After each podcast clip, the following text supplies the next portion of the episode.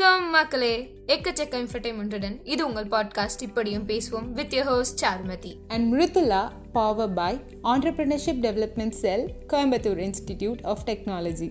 சாதாரண மக்களும் தன்னோட சமுதாய பணியை ஒரு தொழில் அதிபரா செய்யலான்றத ப்ரூவ் பண்றதோட மட்டும் இல்லாம அதை பெருசாக்கி விரிவாக்கி உருவாக்கி கொண்டே வரதுதான் நம்மளோட ஏரியா இடிசி லாஸ்ட் எபிசோடில் தமிழில் நோட்டிசபிள் ஆன புக்ஸ் அண்ட் ஆத்தர்ஸை பற்றியும் and books we need to read அப்படிங்கிறத பற்றியும் பேசணும்.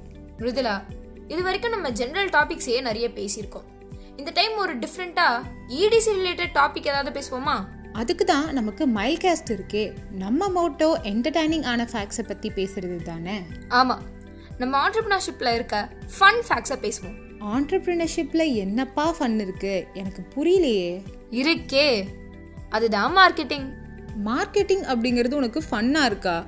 ஒரு கம்பெனி அதுக்கான மார்க்கெட் சைஸ் அண்ட் டார்கெட்டிங் ஆடியன்ஸை ஃபைன் பண்ணி அந்த கஸ்டமர்ஸோட கல்ச்சர் அண்ட் சர்க்கம்ஸ்டன்சஸ்க்கு ஏற்ற மாதிரி அவங்க ப்ராடக்டை பிச் பண்ணி மார்க்கெட்டில் வித்ஸ்டாண்ட் பண்ணுறது எவ்வளோ பெரிய விஷயம்? ஈஸியாக சொல்லிட்டேன் சரி சரி. நீ சொல்றதும் கரெக்ட் தான். அது மட்டும் இல்லை ப்ராப்பர் மார்க்கெட்டிங் இல்லாமல் டவுன் ஆன எத்தனை பிக் கம்பெனிஸ் இருக்குது தெரியுமா? தெரியும் தெரியும். அதனால தான் நம்ம அதை பத்தி பேச போறோம்.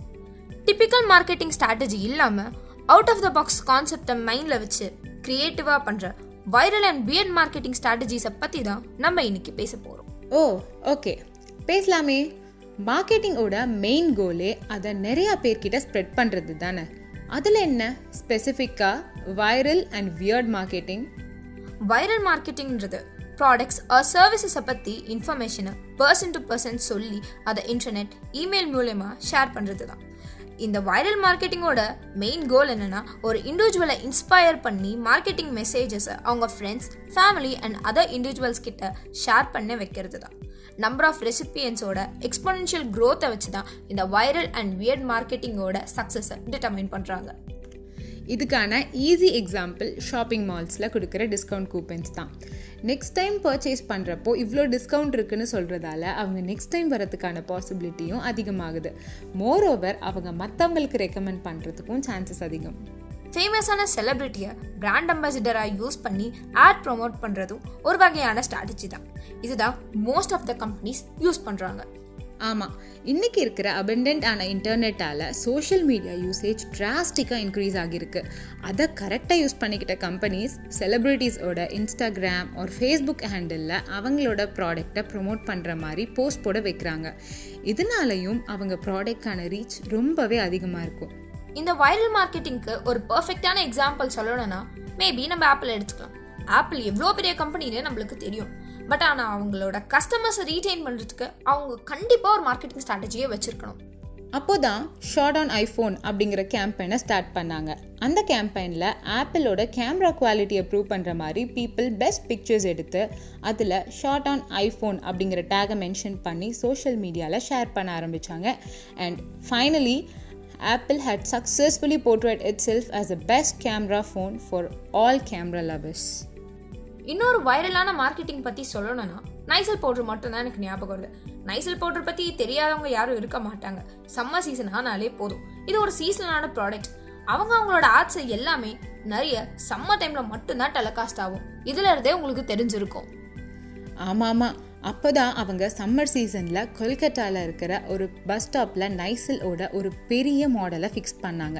அங்கே இருக்க மக்கள் அந்த பெரிய பவுடர் டப்பா கிட்ட போனால் மட்டும் சில்லுன்னு காத்தடிக்குது. என்னடா இது சில்லுன்னு காத்தடிக்குதுன்னு பார்த்தா அந்த பவுடர் டப்பாக்குள்ளே ஏசியை ஃபிக்ஸ் பண்ணியிருந்தாங்க. இந்த இன்சிடெண்ட் சோஷியல் மீடியாவில் வைரல் ஆகி அவங்க நிறையா சேல்ஸ் பார்த்தாங்கன்னு சொல்கிறாங்க வெல் இப்போ பியர் மார்க்கெட்டிங் டெக்னிக்ஸ்குள்ளே வரும் சிம்பிளாக சொல்லணும்னா ஒரு ப்ராடக்ட்டை எப்படி எப்படிலாம் ப்ரொமோட் பண்ண முடியுமோ யோசிக்க முடியாத அளவுக்கு கிரேசியான ஐடியாஸை யூஸ் பண்ணி ஆட்ஸ் அண்ட் கேம்பெயின்ஸை வச்சு அந்த ப்ராடக்ட்டை ப்ரொமோட் பண்ணுற விதத்தை தான் நம்ம வியர் மார்க்கெட்டிங் அப்படின்னு சொல்கிறோம் இதுக்கான எக்ஸாம்பிள்ஸை சொன்னால் தெளிவாக புரியும்.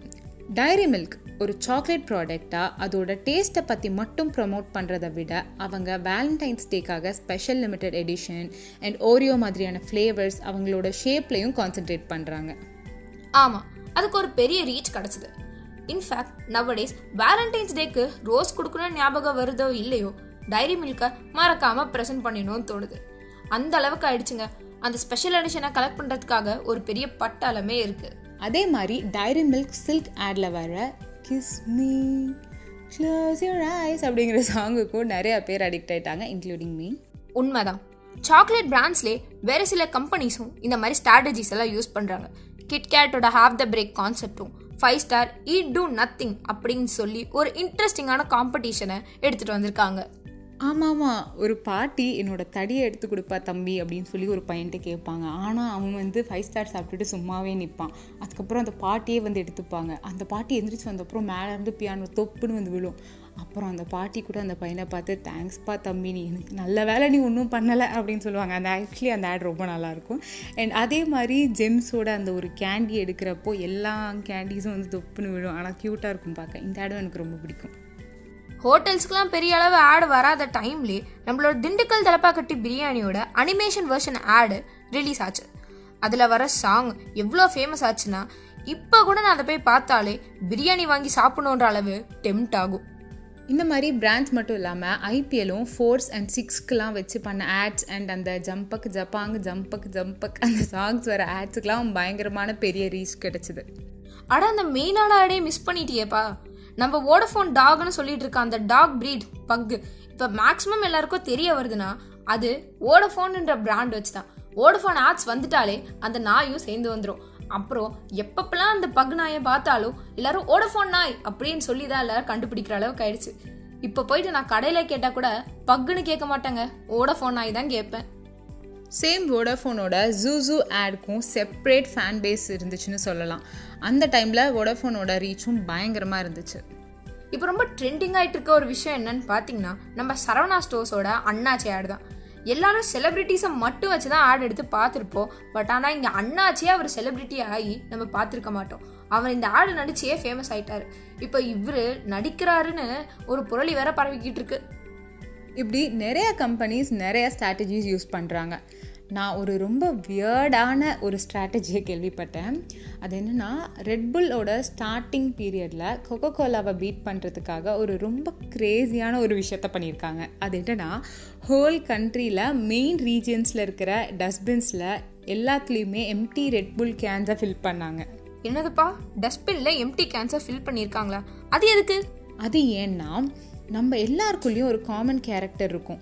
மற்றவங்க ஒரு ப்ராடக்டை யூஸ் பண்ணுறாங்கன்னா அது மேலே நமக்கே தெரியாமல் அது மேலே ஒரு இன்ட்ரெஸ்ட் வந்துடும் இந்த மாதிரி டஸ்ட்பின்ஸ் ஃபில் பண்ணுறப்போ அந்த ஏரியாவில் இருக்கிற நிறையா பேருக்கு ரெட்புல் வாங்குறாங்க அப்படின்ற ஒரு பர்செப்ஷன் வந்து க்ரியேட் ஆயிடும் இது புதுசாக இருக்கே.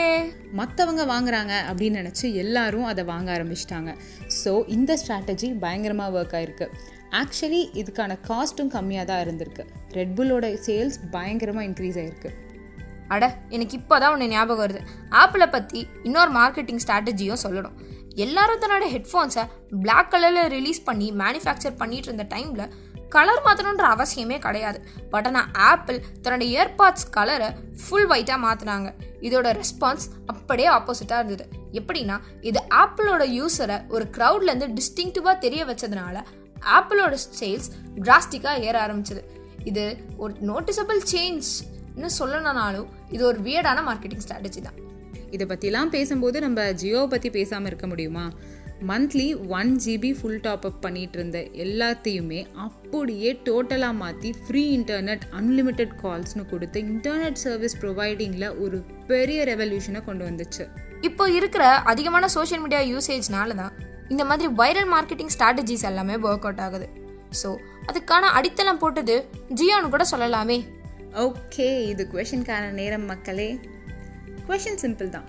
இந்த மாதிரி உங்களுக்கு எந்த ஒரு ஆட் ரொம்ப இம்பேக்ட்ஃபுல்லாவோ இல்லை வியர்டஸ்டாவோ தோணுச்சு? அந்த ஆடை ஷேர் பண்ணுங்க.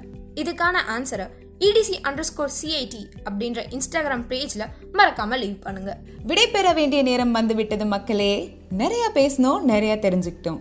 அடுத்து இன்னொரு ட்ரெண்டிங்கான டாபிக்ல மாசா பேசலாம். அது வரைக்கும் வி ஆர் சைனிங் ஆஃப் இது உங்கள் EDC team we are infotainment speakers